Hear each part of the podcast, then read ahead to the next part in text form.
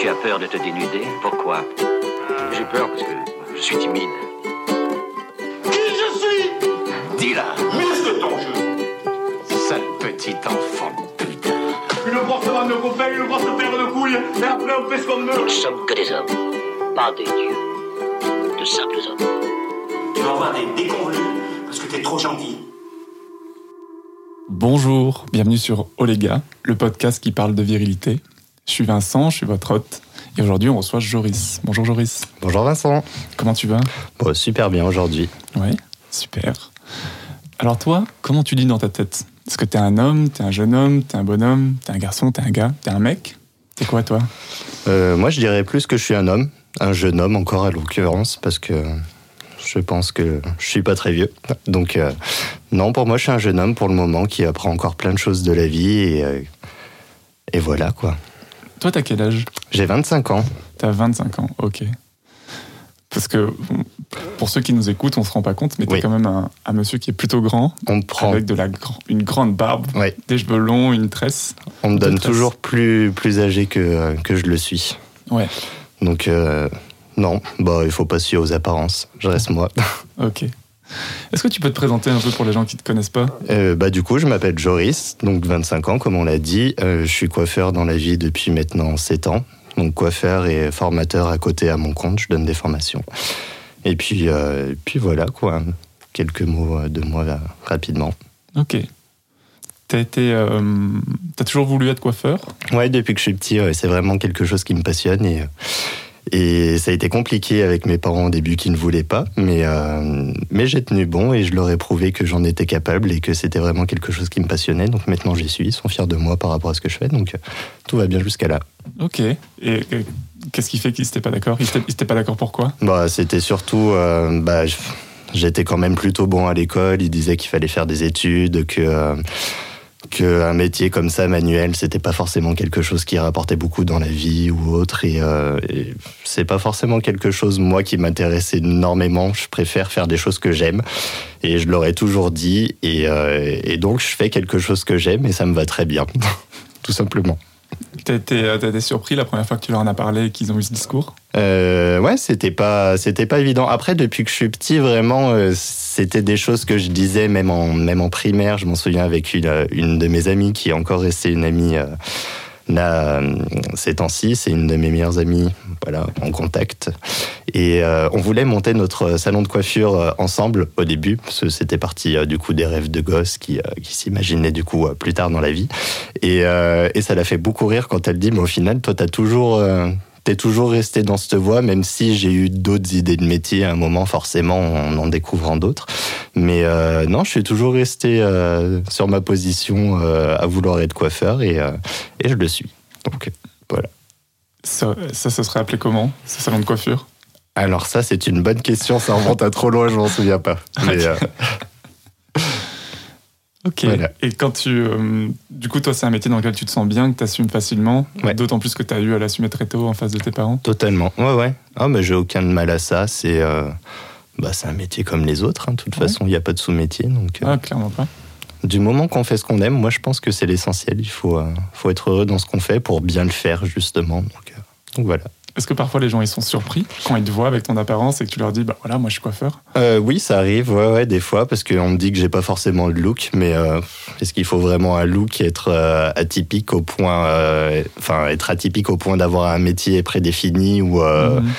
ou posé dans la tête de certaines personnes? Non, enfin j'aime plein de choses, je m'intéresse à plein de choses, mais, mais c'est vraiment quelque chose qui me passionne du coup depuis longtemps et et puis euh, voilà quoi, les gens. euh, par rapport à ce que je suis, par rapport à ce que je peux dégager, ben, enfin, ça reste, ça reste moi, quoi, tout simplement. Et en formation, est-ce qu'il y avait beaucoup euh, de mecs ou est-ce que tu étais un petit peu seul dans cet environnement-là, euh, entouré de filles? Euh, alors en formation, effectivement, quand j'étais à l'école, il y a quand même une grande majorité de filles. Je m'en souviens en CAP, on devait être une vingtaine. Euh, dans la classe, un peu plus d'une vingtaine, et on devait être trois garçons. Donc euh, oui, effectivement, c'est majoritairement féminin comme métier, mais plus j'évolue avec le temps, plus j'ai passé des diplômes, et maintenant, en tant que formateur aussi à côté, je m'aperçois qu'il y a beaucoup de, garçons qui gravitent dans le monde de la coiffure, parce qu'on voit pas forcément que le, faut pas voir le métier de coiffeur comme euh, bah, comme si j'allais juste au coiffeur. Enfin, il y a plein d'autres choses. C'est vraiment un milieu très vaste et il y a énormément d'hommes au final qui travaillent dedans. Et ils sont où les hommes alors? Qu'est-ce qu'ils font Qu'est-ce qu'ils font? Bah, il y en a quand même beaucoup en salon, parce qu'il y a quand même pas mal de grandes chaînes qui recrutent plusieurs personnes, et du coup là, c'est des équipes plutôt euh, vraiment mixtes euh, avec de la parité, mais euh, il y a beaucoup de hum, il y a beaucoup de personnes, bah, quand je vois souvent sur des shows, des grands noms ou des choses comme ça, c'est souvent des noms d'hommes au final qui ressortent. Et euh, bah, je sais pas si ça veut dire que, que les hommes aiment plus la scène ou plus faire le show ou des choses comme ça, mais, euh, mais ça fait partie aussi du métier euh, quelque part et il y en a beaucoup qui sont là-dedans. Donc Ok. voilà. Et comment toi tu le vivais alors d'être entouré de, de femmes? D'ailleurs, peut-être que tu étais entouré de femmes en grandissant, je sais pas trop. Euh, bon, pas spécialement. Après, moi, j'ai une grande sœur qui a 9 ans de plus que moi. Mais euh, non, à part ma mère et mon père, on est que tous les deux. Enfin, j'ai des cousins, cousines, j'ai les deux. Donc, euh, non, j'ai pas spécialement euh, grandi avec plus de femmes de- dans mon entourage. Mais non, c'est pas forcément quelque chose qui me dérange. Donc, Tu t'es senti à l'aise dans ces promotions? Ouais, non, il y, a- il y avait aucun souci là-dessus. Ok, génial. Et alors, qu'est-ce que toi t'aimes aujourd'hui dans ton métier de coiffeur? Bah, ce que j'aime, c'est vraiment ben, rencontrer du coup de nouvelles personnes, pouvoir les satisfaire, les rendre euh, beaux ou belles, euh, peu importe. C'est euh, ce qui me, ce qui m'enchante le plus, c'est quand euh, quand un travail est bien réussi et que la personne elle, est- elle les yeux qui pétillent, c'est Mhm. c'est juste très satisfaisant à voir. C'est ces retours-là au final, moi qui me qui me procure euh, bah, du bonheur quelque part. Les salons de coiffure, c'est des endroits où, euh, moi, dans mon imaginaire, les gens parlent, parlent peut-être un peu de leurs problèmes, peut-être des fois ils se confient. Oui. Est-ce que tu dirais que coiffeur, c'est un métier d'écoute? Euh, alors oui, c'est un métier d'écoute. Après, moi, je suis pas le plus grand des bavards, on va dire, parce qu'en tant que coiffeur, euh, j'ai certains patrons qui m'ont dit, euh, bah, il faudrait quand même un peu plus engager la conversation pour pouvoir parler avec les euh, avec les autres. Mais moi, je pense que si les clients me parlent, c'est qu'ils ont besoin de parler, donc euh, je suis à leur écoute, il y a pas de souci. Après. Ce qu'ils me disent, je retiens pas forcément parce que vu le nombre de personnes qu'on voit dans la journée, euh, bah, c'est compliqué. Et puis je pense que de même, s'ils se confient, ils, ils veulent une oreille, mais quelque part, ils veulent pas forcément que ça soit retenu ou des Mhm. choses comme ça. Donc, euh, moi, il y a aucun souci. euh, Enfin, je les laisse parler. Et, et s'ils me parlent pas, parce qu'il y a des gens qui n'aiment pas parler, qui sont là Mhm. juste pour passer un moment, se ressourcer avec eux, ben, moi, je suis content parce que je peux me focus sur mon boulot et, euh, et c'est bien parce que je suis dans ma bulle aussi euh, de mon côté. Donc, euh, donc non, ça me dérange pas de ne pas discuter non plus avec mes clients. C'est vraiment marrant parce que moi, pour le coup, j'ai plusieurs copains qui sont un peu angoissés de, du small talk de coiffeur. Putain, il va falloir parler, il va falloir dire des trucs. euh, et tous les deux, on sait qu'on va pas le retenir, que ça ne nous importe pas. Ah, Et du bah, coup, qu'ils viennent me voir. Et c'est marrant de se dire que toi, tes patrons, ils t'ont demandé de faire ça, du coup. Ouais. Non, c'est plus. Bah, non, parce que bah, comme j'aime ce que je fais, en fait, je suis concentré pour que ça soit réussi. Donc forcément, quand on est concentré, on peut pas forcément. Mhm. alors, je dis pas que je suis monotache, hein, mais euh, on est moins à l'écoute de l'autre personne. Ça, hum, ouais, on est un peu moins à l'écoute, quoi, parce que je suis vraiment focus sur mon, euh, sur ce que je fais. Ok. Et toi, tu disais, euh, du coup, que tu es un jeune homme, parce que tu as 25 ans et tu trouves que c'est encore, euh, t'es encore jeune. Ouais. Quand Qu'est-ce qui, qu'est-ce qui va faire que tu, as- que tu vas devenir un homme, tu penses? Euh, plus d'expérience dans la vie du côté personnel. Ouais. J'ai envie de voyager, découvrir d'autres choses. Donc j'ai vraiment envie de m'enrichir, de voir d'autres façons de travailler, de rencontrer d'autres personnes, d'autres cultures. Et, euh, je pense que petit à petit, en fait, on devient sans vraiment s'en rendre compte, mais on accomplit des choses et, euh, qui font qu'au bout d'un moment, bah oui, on se sent plus adulte ou, euh, on est en train de stagner ou on va encore évoluer plus tard. Donc non, je pense qu'à 25 ans, j'ai déjà découvert pas mal de choses, mais j'en ai encore plein d'autres à découvrir. Donc, donc j'ai hâte. On devient un homme avec l'expérience, peut-être Peut-être, qui sait? Ouais. Et du coup, à un moment, j'imagine que tu étais un, un garçon, puis peut-être un ado, et, et maintenant tu es un jeune homme. Ouais.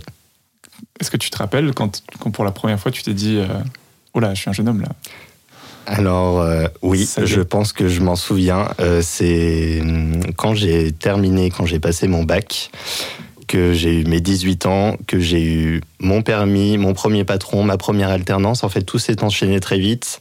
Et euh, j'ai commencé à travailler loin de la maison. Je prenais les transports, euh, la voiture, le train, le métro, euh, tout ça dans la même journée. Je perdais un temps fou dans les transports en commun. Et pendant deux ans, pendant que mes amis partaient soit en études supérieures ou faisaient d'autres choses, bah, du coup, j'étais vraiment rentré dans la vie active, à avoir plus que mes cinq semaines de vacances. En plus, quand on commence, on les cumule, donc on n'a pas de vacances la première année.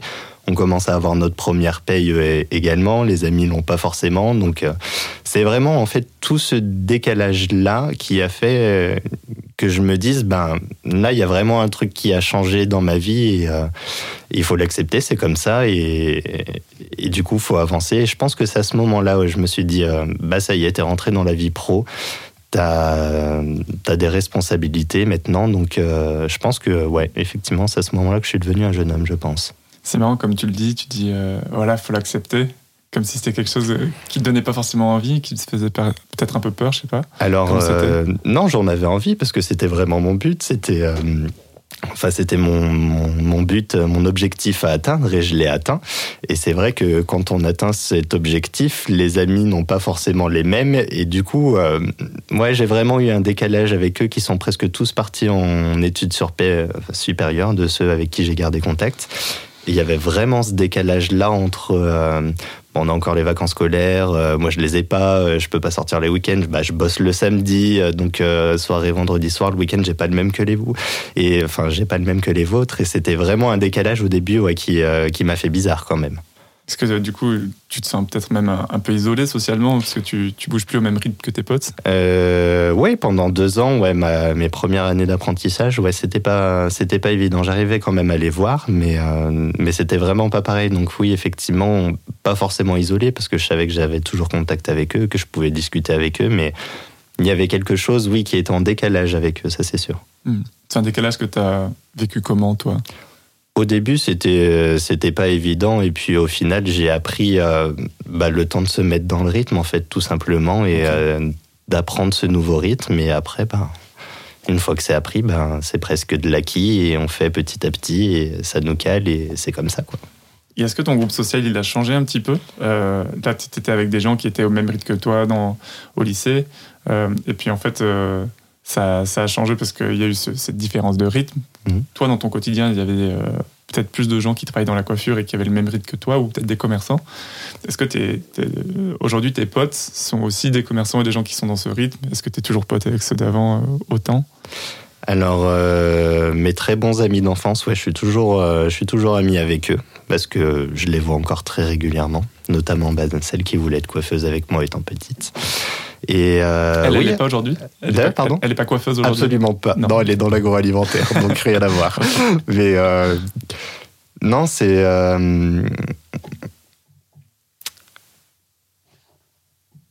T'as perdu le fil? Ouais, j'ai perdu le fil. Là. Je, me demandais si t'avais. ah oui, c'est mon groupe d'amis avait changé. Oui, pardon, excuse-moi.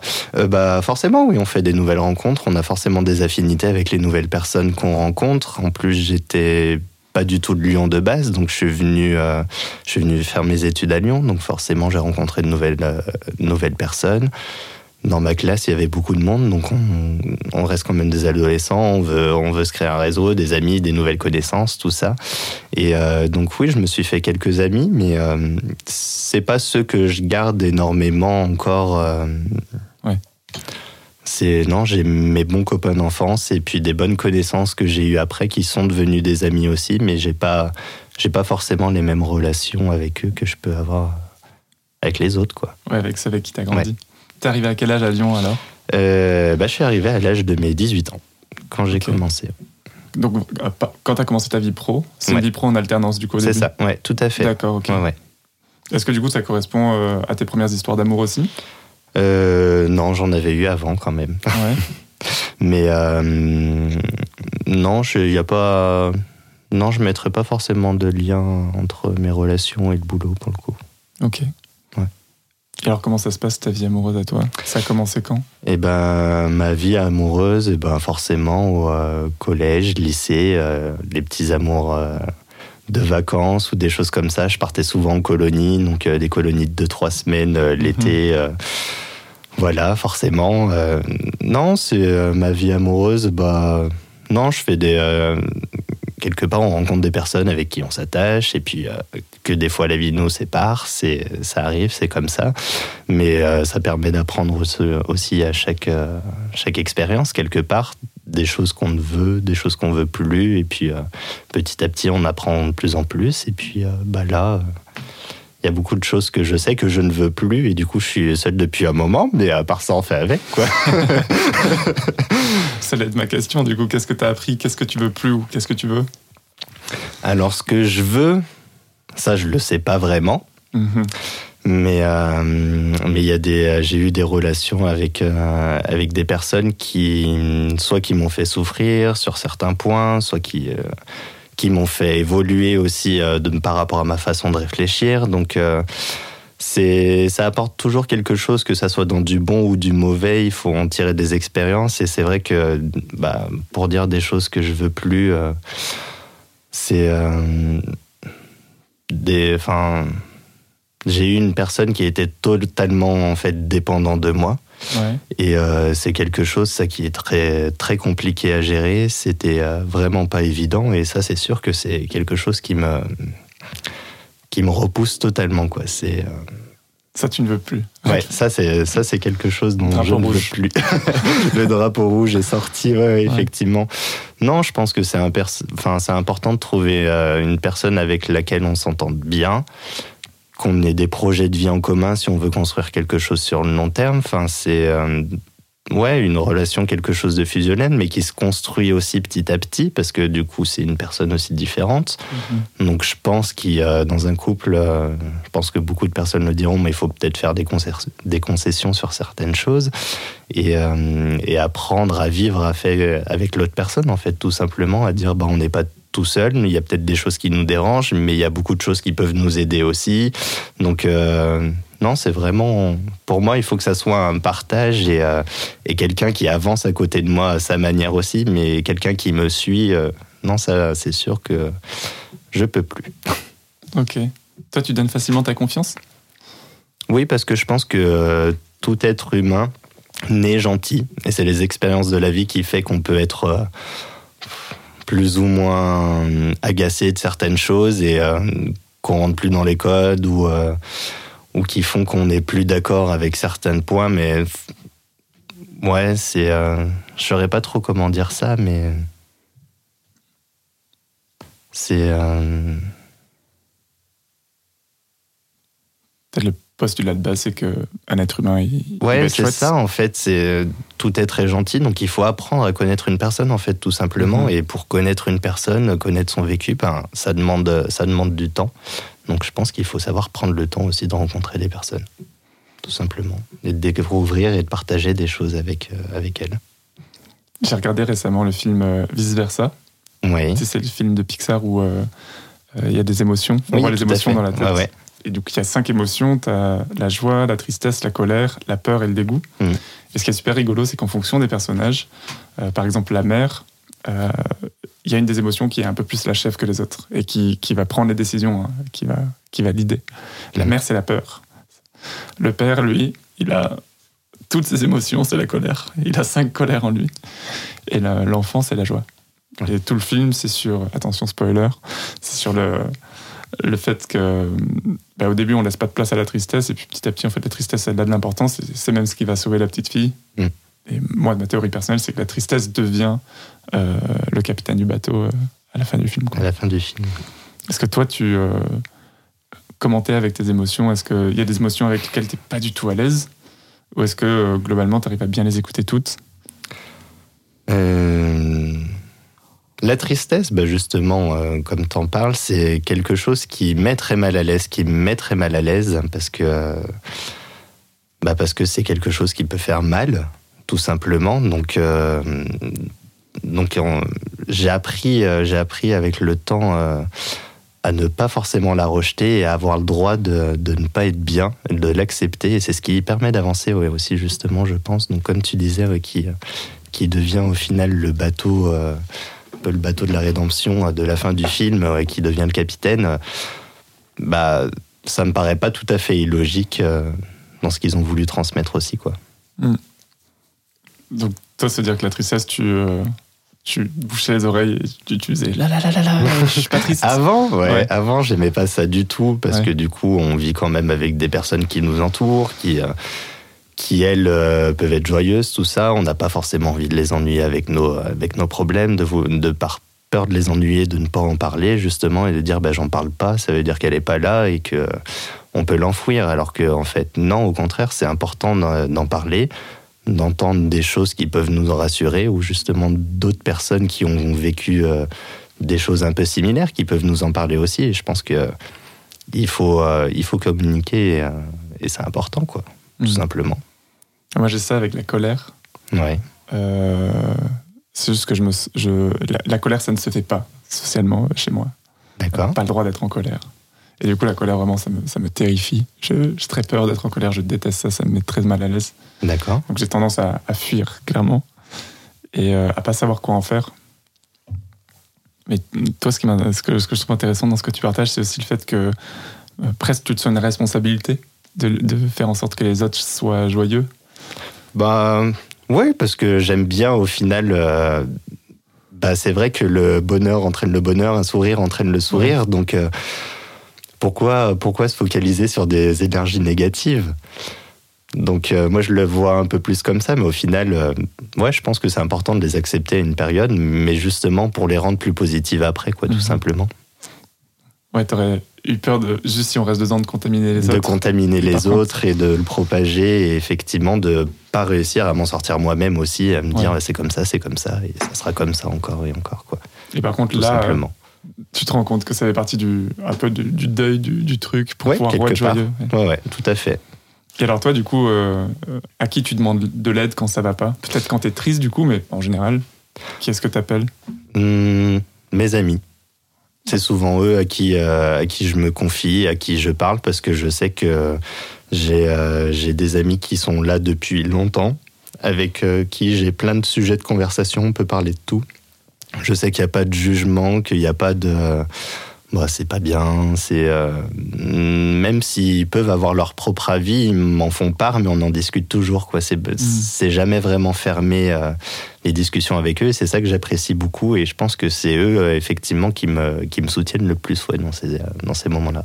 Ça a l'air d'être un groupe hyper bienveillant. Ouais, totalement. Ouais, ouais, totalement. C'est un groupe mixte Vous êtes plutôt des mecs, plutôt des... des- Euh, non, non, c'est euh, totalement mix. J'ai euh, bah, mon ami d'enfance, j'ai un bon copain que j'ai rencontré aussi par le biais d'un autre.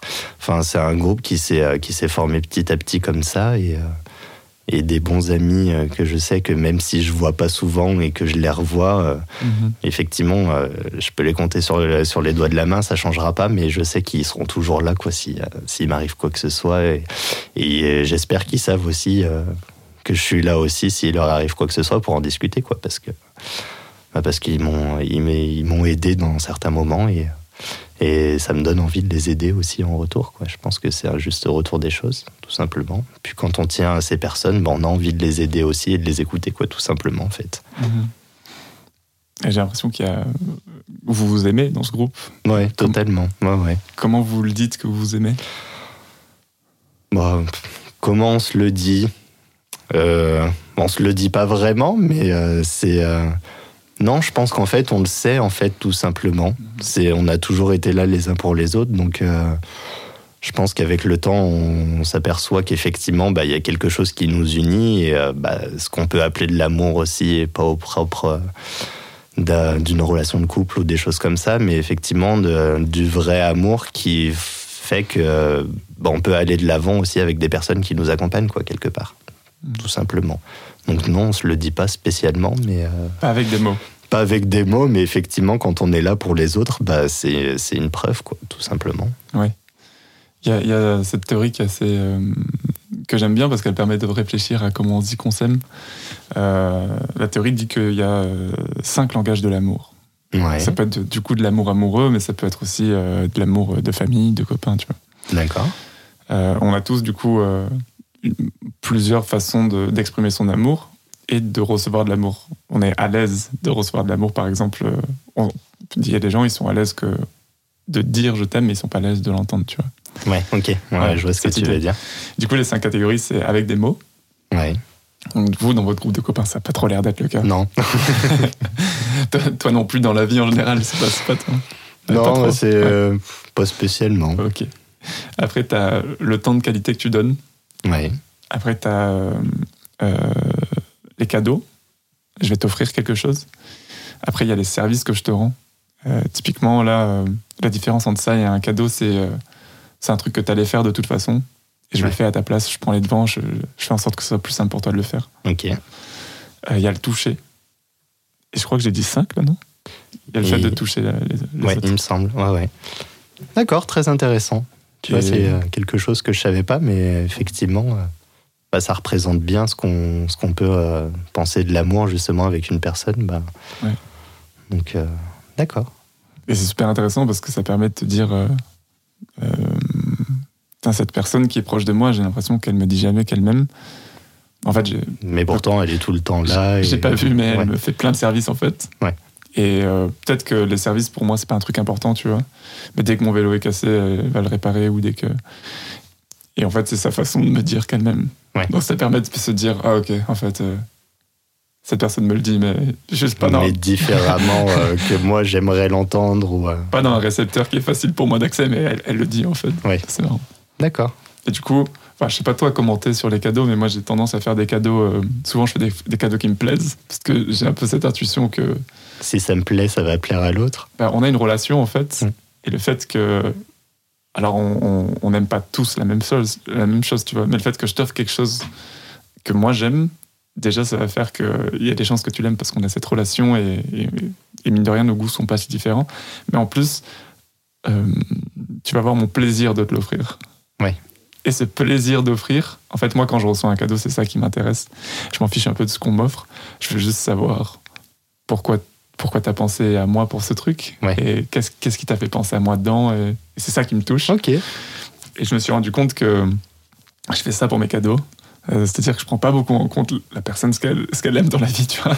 Elle dit, qu'est-ce que j'ai, moi, envie de lui offrir Ouais.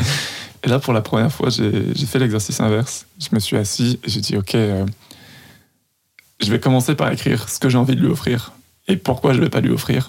Enfin, pourquoi c'est un cadeau à moi et pas à elle, tu vois. D'accord. Ok. Parce que sinon, c'est trop dans le devant de ma tête et je vais, je vais jamais m'en sortir. Une fois, une fois que je l'ai écrit, tu sais, c'était- j'avais de l'espace dans ma tête. Ouais. J'ai commencé à me dire, OK, maintenant, qu'est-ce que, Qu'est-ce qu'elle peut aimer Qu'est-ce qu'elle aime, cette personne? Ouais. Ok. qu'est-ce qu'elle fait, qu'est-ce qu'elle aimerait faire mais qu'elle n'ose pas faire? Où est-ce qu'elle aurait besoin d'un coup de pouce, tu vois? Ok. Et en fait, j'ai fait un cadeau qui est. J'ai fait un cadeau qui. Ouais, j'ai fait un cadeau qui va lui plaire à elle. En fait, j'étais en train de réfléchir à est-ce que c'est un cadeau que je me suis fait à moi en même temps Je crois pas. Est-ce que, je est-ce que je me le suis offert quand même? Ouais, ouais. je crois que j'ai tenu bon. Et euh, en plus, c'est un cadeau où c'est un peu une, une accumulation de, de petits mots croisés. Tu vois, c'est un, c'est Ok. un- un carnet de jeux. Donc en fait, euh, j'ai fait des jeux dedans, des sudoku, des trucs. Et en fait, quand tu, euh, quand tu fais ça, bah, il y a forcément de la place pour euh, rajouter un texte, rajouter des photos, rajouter. Enfin, Ouais. tu- Ok. c'est- finalement dur de. Enfin, tant, tant qu'il y a des pages blanches, tu as envie de rajouter des trucs. Et donc là, je, je lutte pour pas rajouter des trucs qui sont des cadeaux à moi et pas à elle. Tu vois. D'accord. Et tu dis qu'effectivement, tu l'as écrit euh, sur, euh, sur un papier pour te sortir Ouais, justement ouais. cette idée. Est-ce que tu penses lui le mettre quand même ce message à l'intérieur? Eh ben, euh, il y a une partie de moi qui a trop envie. Ouais, je pense que ça peut être intéressant. Il y a une partie de moi qui aimerait trop. Et puis il y a une partie de moi qui se dit, ouais, je sais pas, parce que c'est un peu comme si euh, j'avais fait un dessin, tu vois, et je laisse tous les traits de construction. Ça fait un peu. euh, en fait, c'est bienvenue dans les coulisses de ce cadeau. Ouais, mais après, pourquoi pas Ça peut être intéressant justement de voir comment tu as pu réfléchir Ouais. à cette idée de cadeau, quoi. Moi, ça me ferait trop plaisir, tu vois. Euh, et j'en parlais avec un copain, et lui me disait, ah non, moi j'aimerais surtout pas que tu me montres ça. Donc, je sais pas trop. Et puis surtout, en fait, je me dis, euh, si je lui montre la liste des trucs que je pense qui pourraient lui faire plaisir, je me grille euh, six cadeaux, quoi. Ouais, Si, c'est vrai, ouais, c'est- ouais. ça c'est pas bête. C'est vrai, c'est pas bête. Bon, bah, garde-la peut-être pour toi alors. Alors, je sais pas, on, on va voir, je, je te dirai. Toi, je veux bien le retour là-dessus, ça peut être, ça peut être intéressant. Puis je me dis, bon, peut-être que je dirai à l'oral, euh, mine de rien. Ouais. Peut-être que cette personne écoutera cet épisode. Et se, Peut-être. se dira juste, oh tiens, c'est chouette, c'est chouette qu'il ait fait ça, même si dans cet épisode, euh, je dis rien des cadeaux en tant que tel. Ok.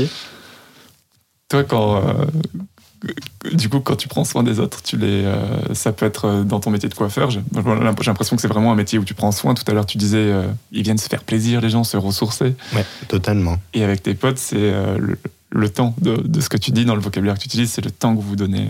C'est le temps qu'on passe ensemble, euh, des, euh, des soirées où on discute, ou euh, ça m'arrive de les coiffer aussi, bien, bien évidemment, parce qu'ils habitent pas forcément à côté et je suis leur coiffeur préféré, donc ils viennent me voir aussi. Mais C'est trop cool, ça. C'est un contact vachement intime de se toucher, et entre garçons notamment.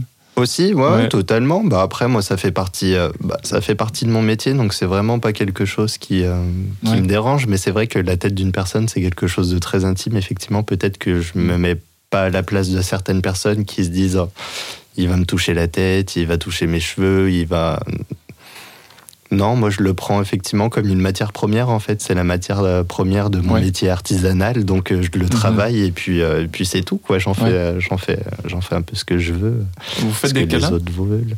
Euh, oui, ça arrive Ouais. parce que j'ai une amie qui est, elle, pour le coup, très tactile et euh, qui a besoin, qui aime les câlins. Donc, ouais, ouais, ça arrive de faire des câlins. Ok.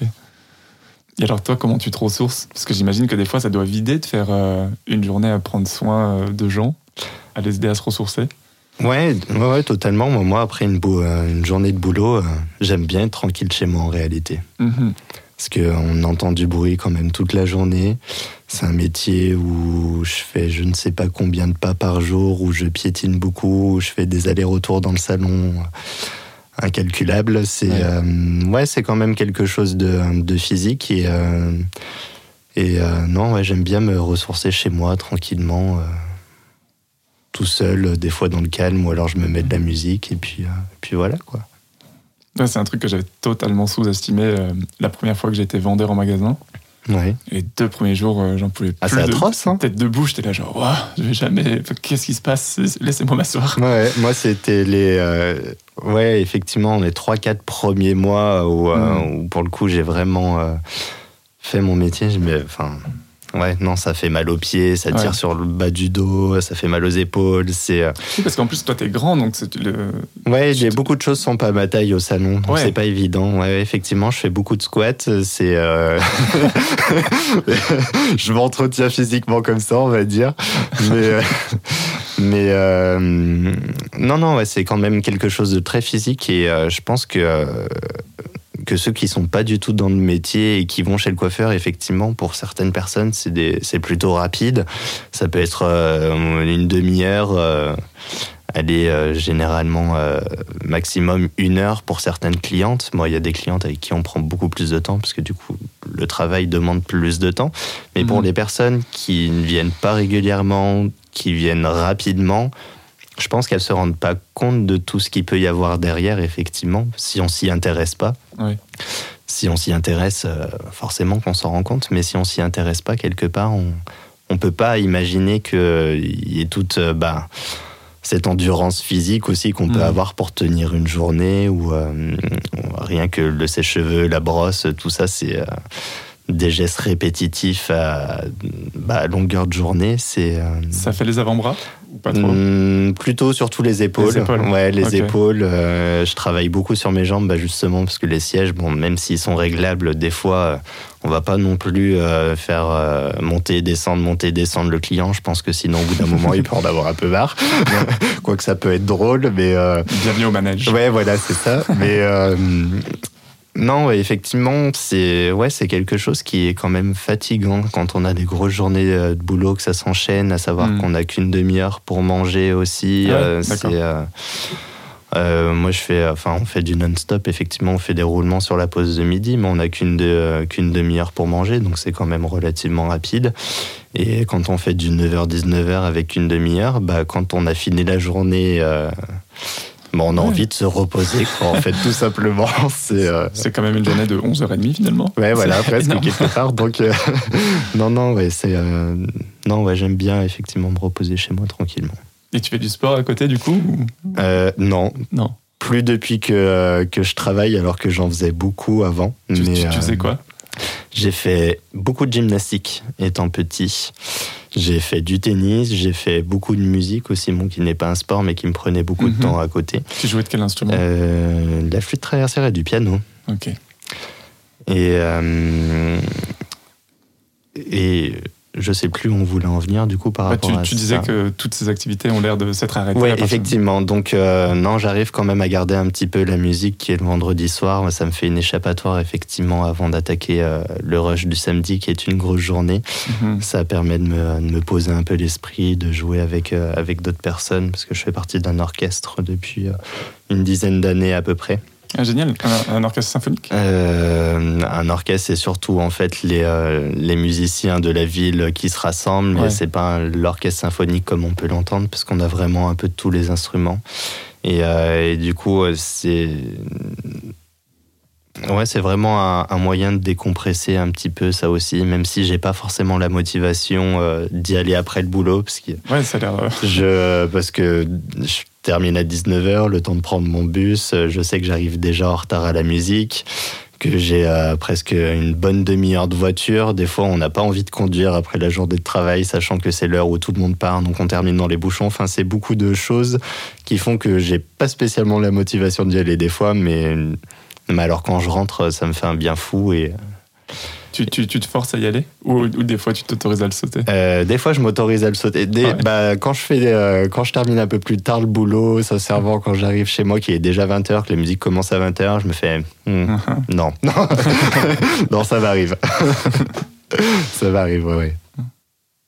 Mais ça me fait quand même du bien d'y aller à chaque fois. euh, Quand je me force, quand j'ai pas envie, mais quand je me force, à chaque fois quand je rentre, enfin, je me sens plus détendu, quoi. Donc, euh, je pense que c'est l'essentiel aussi, quelque part. Vous faites des représentations parfois? Ouais. On- peut venir vous voir?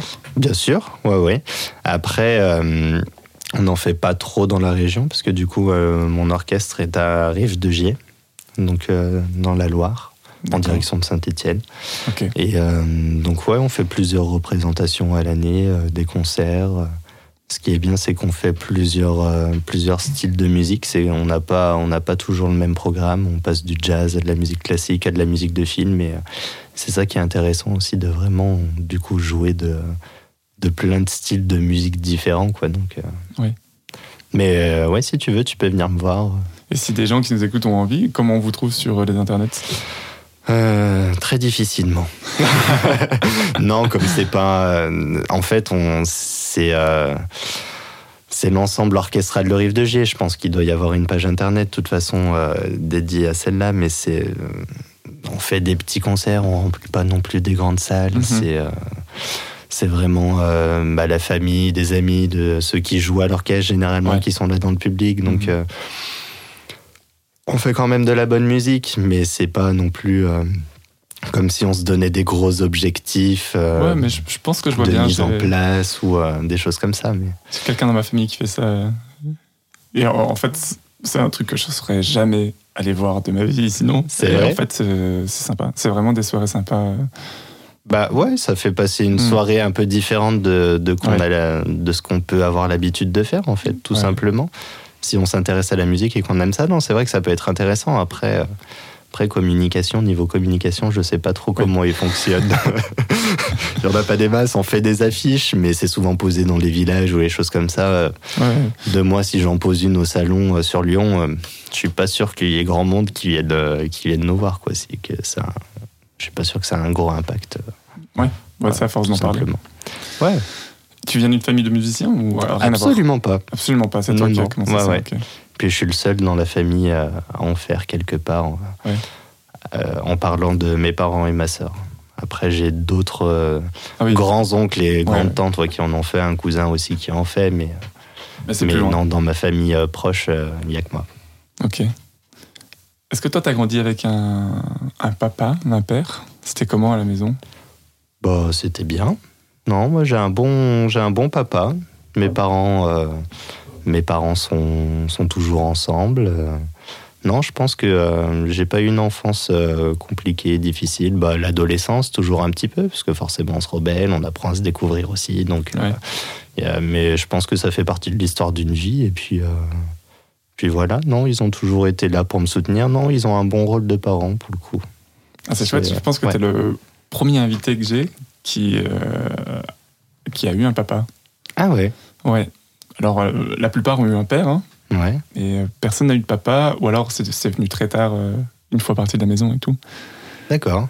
Comment comment c'était d'avoir un papa? C'est c'est quoi les moments qui comptaient pour toi? Qu'est-ce que vous avez partagé? Bon, on a partagé plein de choses. Mon père, c'est quelqu'un qui s'intéresse à, beaucoup de choses, qui aime transmettre aussi, donc euh, qui est très curieux d'apprendre. Et je pense qu'il m'a, il m'a transmis ça aussi parce que bon, lui, il aime beaucoup euh, tout ce qui est mécanique, bricolage, tout ça. Moi, c'est un peu moins mon domaine, mais euh, quand j'étais petit, je passais quand même du temps avec lui pour découvrir bah, ce qu'il aimait faire, ce qu'il faisait, et puis.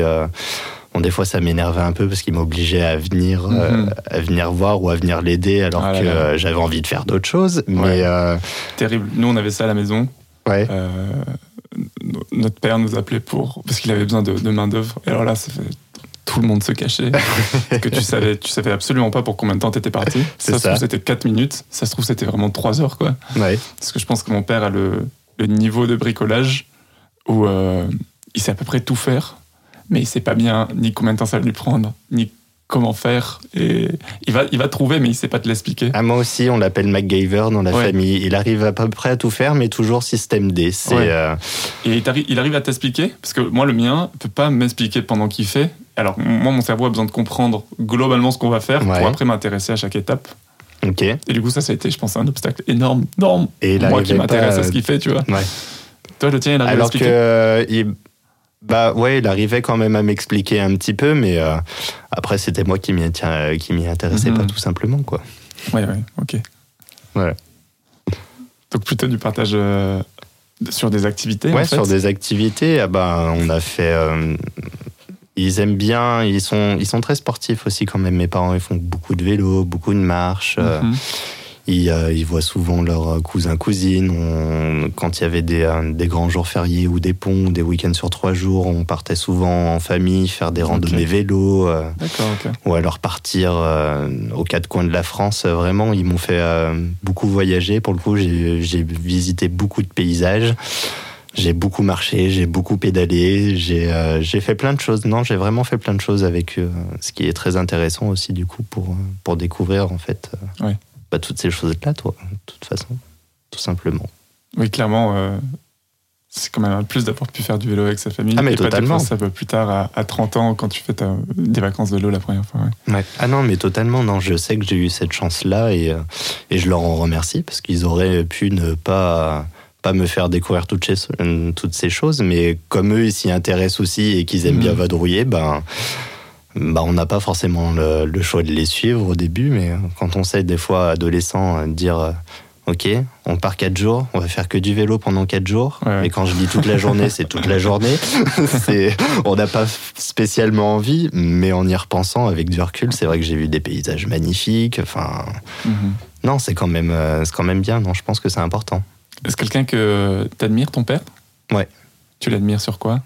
Que Sur euh, sa façon d'être, sa façon de penser, c'est quelqu'un de très réfléchi qui, euh, même dans des situations qui le mettraient mal à l'aise, il arrive toujours à prendre du recul euh, pour, euh, pour essayer de comprendre, pour essayer de calmer les choses. C'est.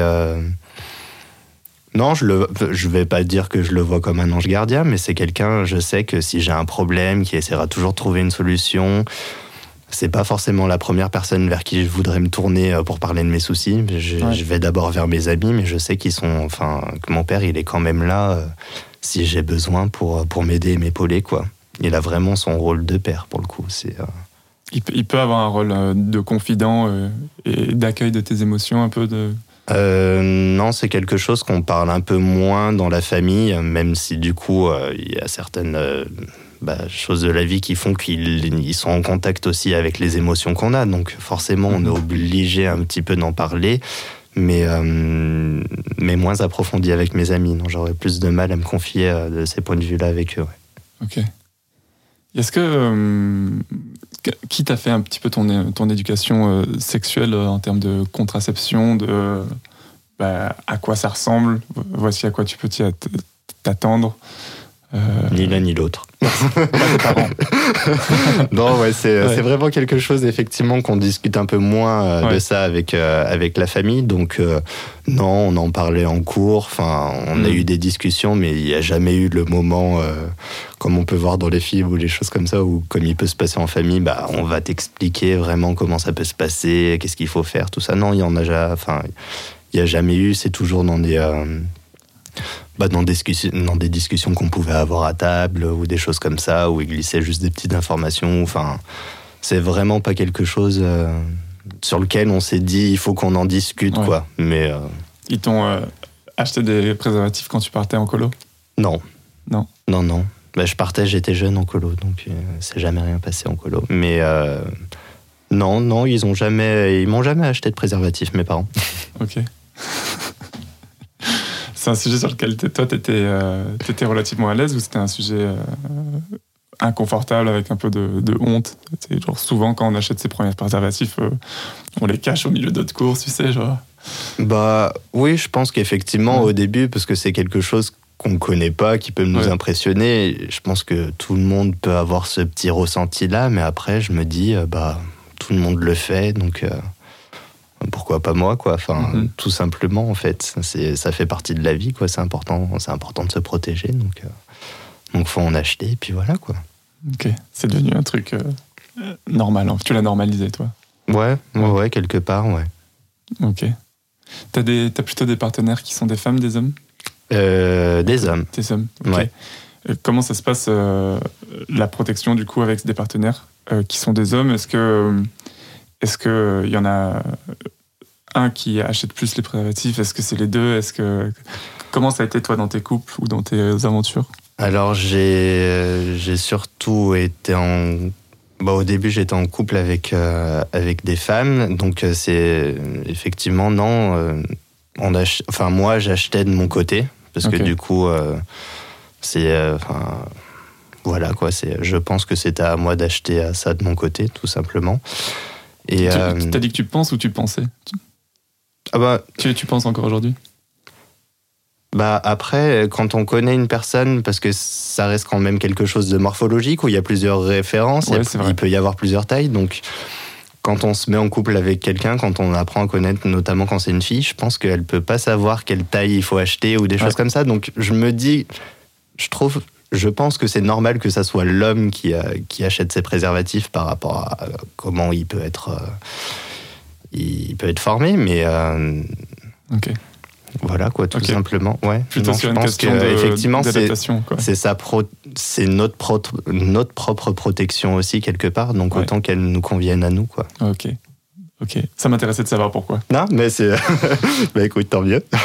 Si j'ai pu répondre à ta question. Ouais, grave. Et comment ça se passe ensuite euh, avec les hommes?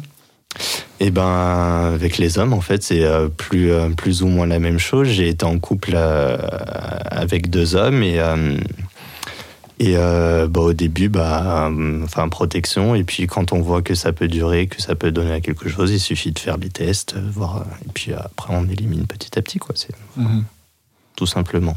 C'est toujours un moment très rigolo d'aller faire des tests parce que, enfin, pour plein de potes à moi, c'est Rigolo. ça Ah ouais, moi j'aurais pas dit ça comme ça. Moi, assez, parce que t'as as toujours un peu ce truc de. C'est très ritualisé. C'est un lieu anonyme, c'est gratuit. ouais. Tu y vas, tu sais pas quand tu y passes. Il y a un premier questionnaire, c'est une première. euh, souvent, c'est une dame, c'est une première dame qui te, qui te le fait remplir. T'as des, as des petits paravents qui te cachent. Tu, vas, tu vas dans une deuxième pièce.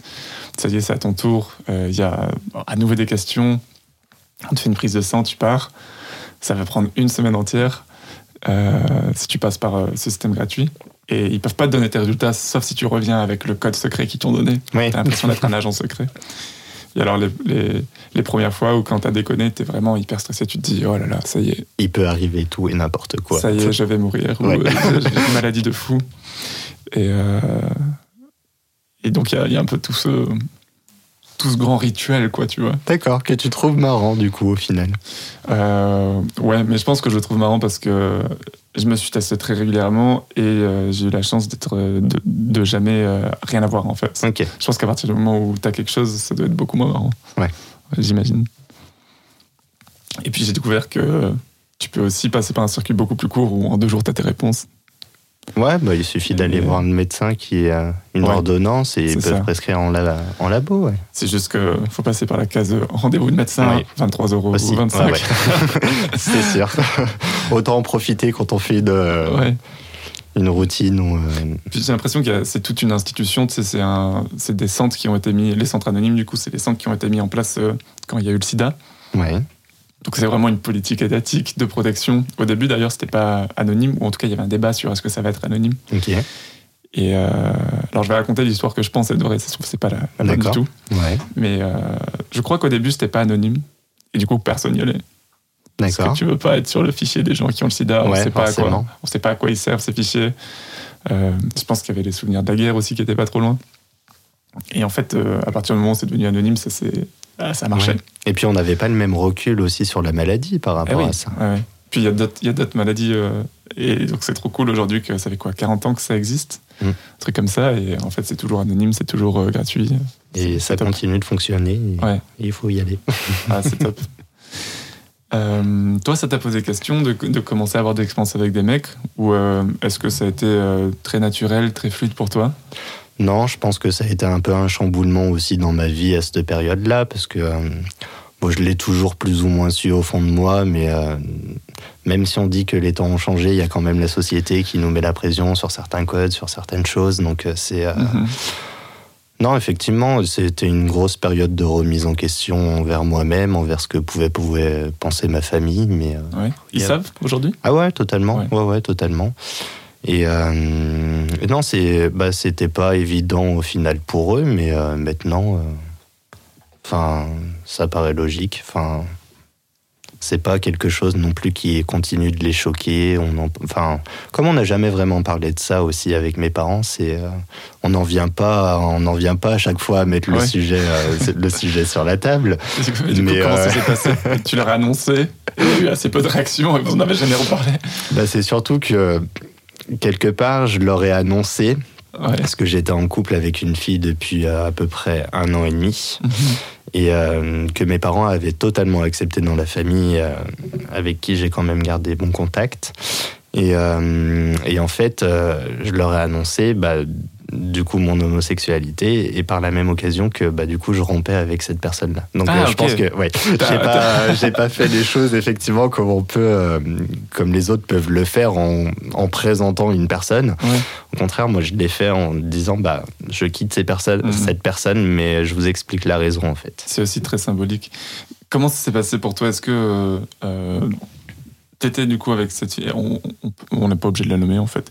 T'étais avec cette fille Ouais. euh, et puis à un moment tu t'es dit ok là c'est plus possible, euh, euh, je vais la quitter parce que en fait au fond de moi je suis homosexuel Mhm. ou en tout cas j'ai envie maintenant d'avoir des, des expériences avec des hommes. Est-ce que t'avais avais exploré des trucs avec des hommes avant ou c'était juste un- le mûrissement d'une réflexion personnelle et, de l'écoute interne? Non, je l'avais, euh, j'avais déjà, j'avais déjà essayé, effectivement. Je savais que c'était quelque chose qui me plaisait, mais euh, comme je te dis, la société fait que tu Ouais. ne peux pas forcément. euh, Mais euh, non, mais je pensais, enfin, ouais, ça a été un questionnement parce que j'avais à cette époque un très bon ami à moi, de qui en fait j'étais amoureux totalement, et il y a eu euh, une rupture contact euh, brutale du jour au lendemain sans plus aucune nouvelle. Il faisait partie de notre groupe d'amis avant, et, euh, en fait c'est là où quand cette personne a totalement arrêté, euh, enfin a coupé les ponts avec tout le monde et a arrêté de nous parler, je me suis dit mais pourquoi je suis aussi mal que ça en fait? Et et vraiment j'étais euh, j'étais vraiment pas bien parce que j'étais euh, je pense ouais j'étais totalement amoureux de cette personne là Et pour bien comprendre, elle a, elle a coupé les ponts parce que tu lui annoncé que t'étais amoureux de, de lui? Non absolument pas. Non, non, juste, euh, un autre événement, elle a ouais, coupé un les ponts. total euh, autre événement random et enfin random. Que pas par rapport à ça quoi. Parolier, ouais. Et, et non, en fait, ça m'a fait, ça m'a fait énormément de mal. Et du coup, on en a discuté euh, bah, avec ma copine de l'époque. Et euh, petit à petit, je me suis dit, mais en fait, euh, bah, c'est ça, quoi.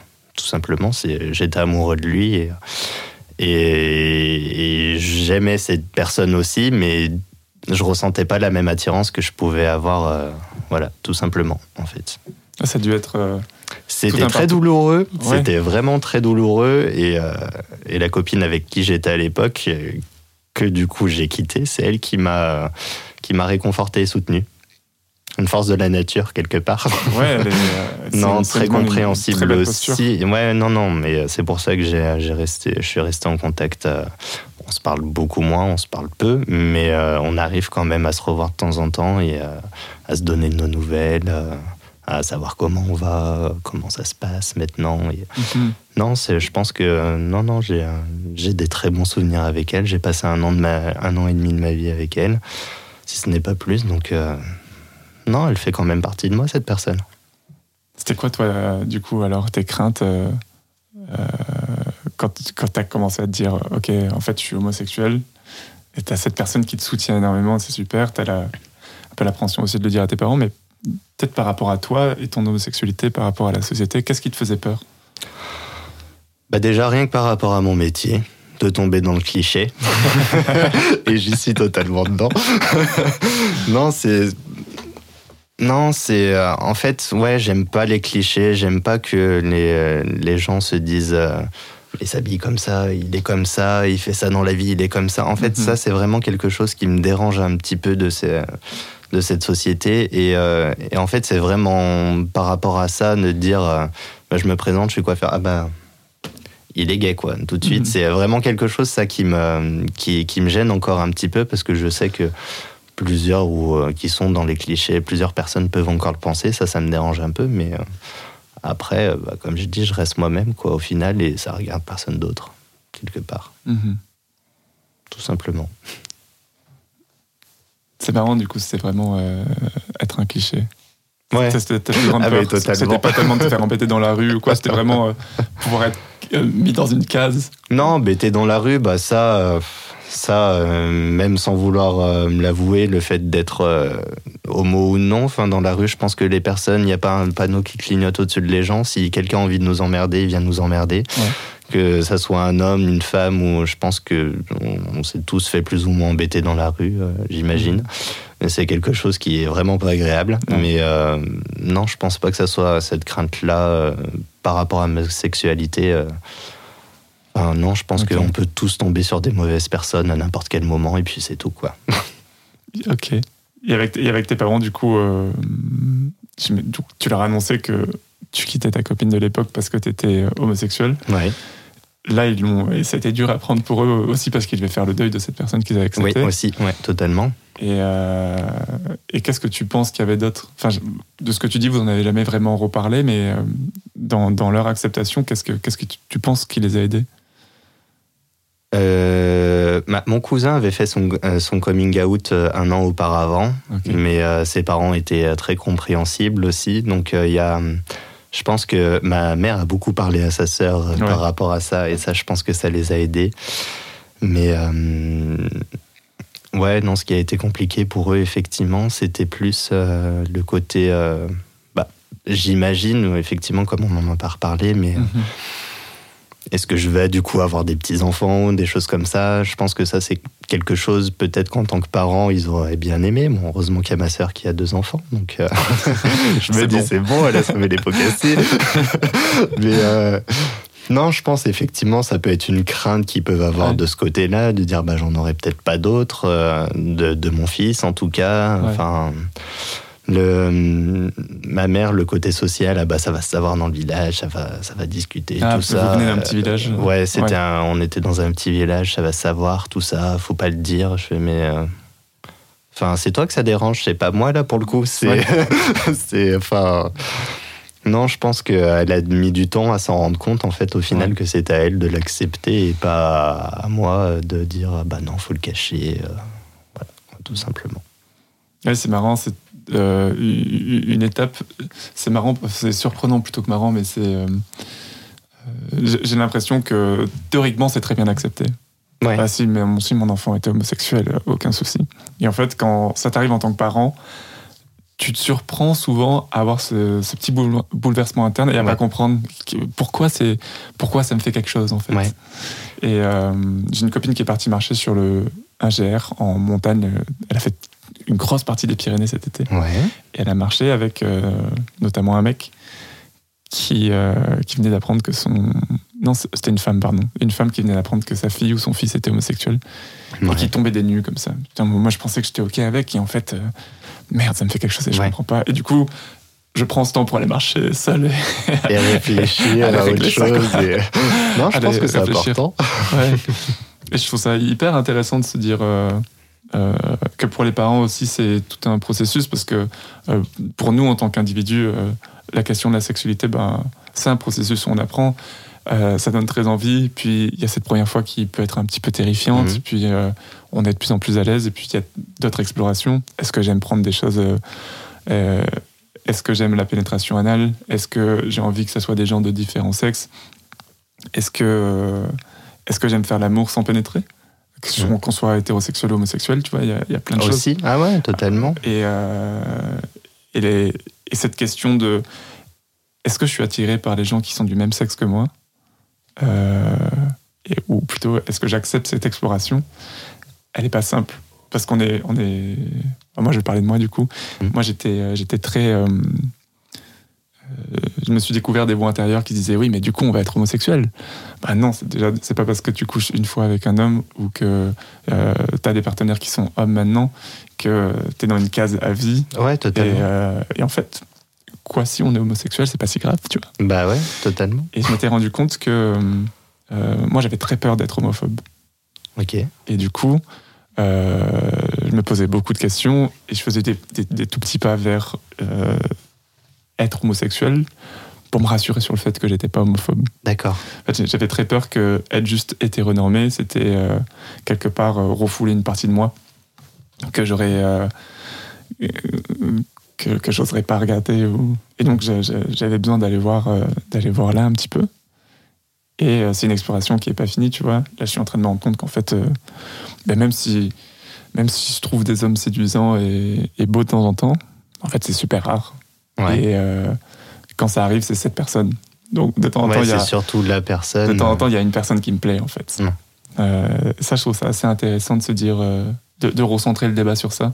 En fait, qu'est-ce qui me touche chez l'autre être humain qui est devant moi et pas tellement sur merde, est-ce que je suis homosexuel ou pas? Est-ce que- Ouais. Qu'est-ce que ça change pour ma famille? Qu'est-ce que ça change pour la projection de famille? Est-ce que je voulais avoir des enfants et... Non, en fait, euh, Non, c'est surtout. qu'est-ce qui t'émeut chez l'autre Ouais, quoi c'est ça. Ouais. De découvrir toi en tant qu'individu Mm. aussi, à dire bah, qu'est-ce qui me. bah, qu'est-ce qui me plaît, quoi, au final. Ouais. C'est la rencontre avec la personne, quoi. Ouais. Si j'ai bien compris. Ouais, c'est ça, Ouais. je, je crois. hein. Et du coup, ça c'était euh, hyper intéressant, moi, de me rendre compte de ça pour moi. Et puis, euh, dans mon entourage, il y a quelqu'un qui a fait son coming out récemment.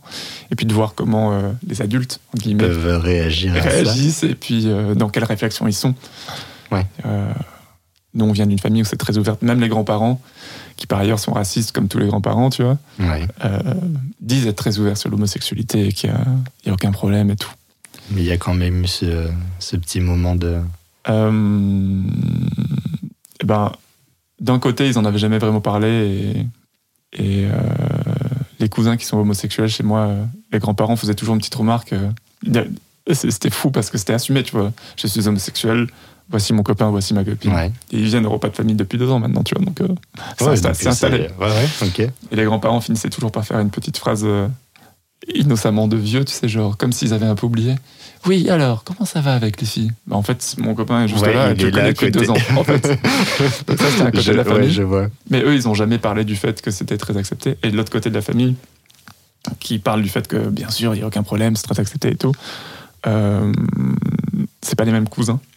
Ouais, Et on lui a, on- de- les cousins de ce côté-là, on lui a jamais euh, dit, en fait d'accord. parce que ça nous appartient pas de le dire, c'est aux personnes concernées de le dire. Et ces personnes-là partent du principe que, en fait, si j'étais hétérosexuel, j'aurais pas à avoir une conversation avec ma mamie pour lui dire je suis hétérosexuel. Oui, aussi, ouais. Et donc, euh, vu que je suis homosexuel, bah, ça m'appartient et j'ai pas à lui dire. Si on en parle un jour, aucun souci, tu vois. Ouais. Mais j'ai pas à lui dire. ok. du coup- Ouais, je comprends À ce niveau générationnel, on sait pas euh, comment elle va réagir. comment elle peut réagir. En tout cas, les parents, ils ont réagi euh, très tranquillement et, euh, et pour être proche euh, de, de, de cette personne niveau parent, tu vois, elle est très. Il y, a, il y a une de ces personnes, c'est une femme qui est vachement dans la compréhension et tout, mais qui se pose aussi des questions, se dit mince. en fait, moi j'ai des, moi j'ai des peurs par rapport à l'homosexualité qui sont. ben, mon enfant, il va être emmerdé s'il tient la main de son copain dans la rue. Il va, enfin, c'est pas accepté encore si bien que ça. Ouais, ouais, C'est beaucoup mieux, tu vois.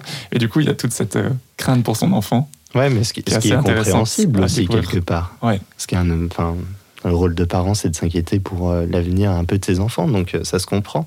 Ouais. Mais euh, des fois, c'est. euh, c'est trop. Ouais. Faut pas oublier que les enfants ils grandissent et qu'ils commencent à créer leur propre vie et que nos parents nous imaginent toujours un chemin quelque part un peu tracé, euh, Ouais. nous dire bah il pourrait être comme ça, il pourrait être comme ça, et puis au final on n'est jamais comment comme Ouais, les ouais. parents l'imaginaient. Leur plus grande déception, je pense. Mais euh, le tout, c'est de, c'est, bah, au final, c'est d'être soi-même, d'apprendre à se découvrir, quoi, quelque part. C'est euh, pour tracer aussi sa propre, sa propre vie. Et je trouve ça hyper intéressant de cette notion de le rôle des parents, c'est de s'inquiéter pour qu'on aille bien. Euh, je pense que c'est vrai jusqu'à un certain âge. Et puis à un certain âge, euh, on n'est on n'est plus tellement l'enfant de nos parents, dans le sens où on n'est plus leur responsabilité. Ouais, Et il y a plus une relation euh, d'égal à égal qui se dégage. En tout cas, moi, dans ma famille, petit à petit, ouais. où maintenant on est des adultes. Et, Ouais, du coup, euh, pas forcément est entraînant les mêmes, les mêmes sujets de conversation ou des choses comme ça, tu veux dire, peut-être? Euh, non, juste que c'est plus leur responsabilité qu'on aille bien. Ouais, ok, d'accord. Et du coup, euh, ils n'ont plus à s'inquiéter pour nous quelque part. Ouais. Alors ils s'inquiètent un peu comme tu t'inquiètes pour ton pote parce que on sait, mais voilà, tu vois. Mais euh, il y a ce changement-là et puis il y a ce changement aussi euh, générationnel. Euh, on a accompagné mes grands-parents euh, vers la mort là récemment et puis vers la maison de retraite pour certains. Ouais. Et du coup, c'était hyper chouette de voir mes parents s'occuper des grands-parents. Et puis je pense que ça met aussi dans notre, nous dans notre relation un, peu ce truc de bah, nous on a fini d'être des enfants, on est des adultes, on est dans la vie active, Mhm. on est plutôt d'égal à égal avec vous.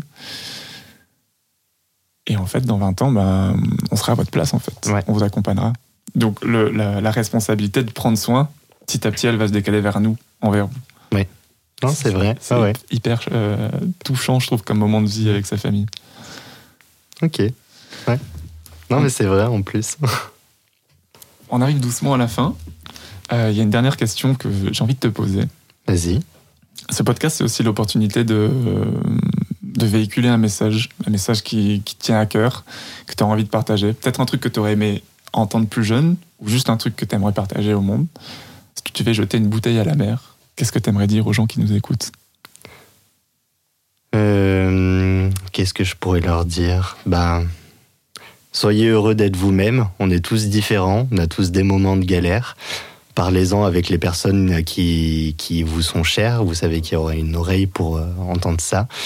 Et euh, c'est pas toujours évident, mais il y a plein de belles choses dans la vie. Allez les découvrir. Soyez, euh, soyez intrigués et essayez de vous connaître euh, pour pouvoir vous accepter vous aussi et, euh, et aller toujours de l'avant, quoi. Ok. Et bah, du coup, on te souhaite des beaux voyages et d'autres aventures Merci. que ça as envie de vivre. Et je te remercie beaucoup d'être venu sur ce podcast. Merci à toi en tout cas de m'avoir invité. Merci à vous qui avez écouté cet épisode jusqu'ici. On se retrouve dans deux semaines pour un prochain épisode. Et en attendant, parlez du podcast autour de vous. C'est comme ça que petit à petit, on devient un peu plus nous-mêmes.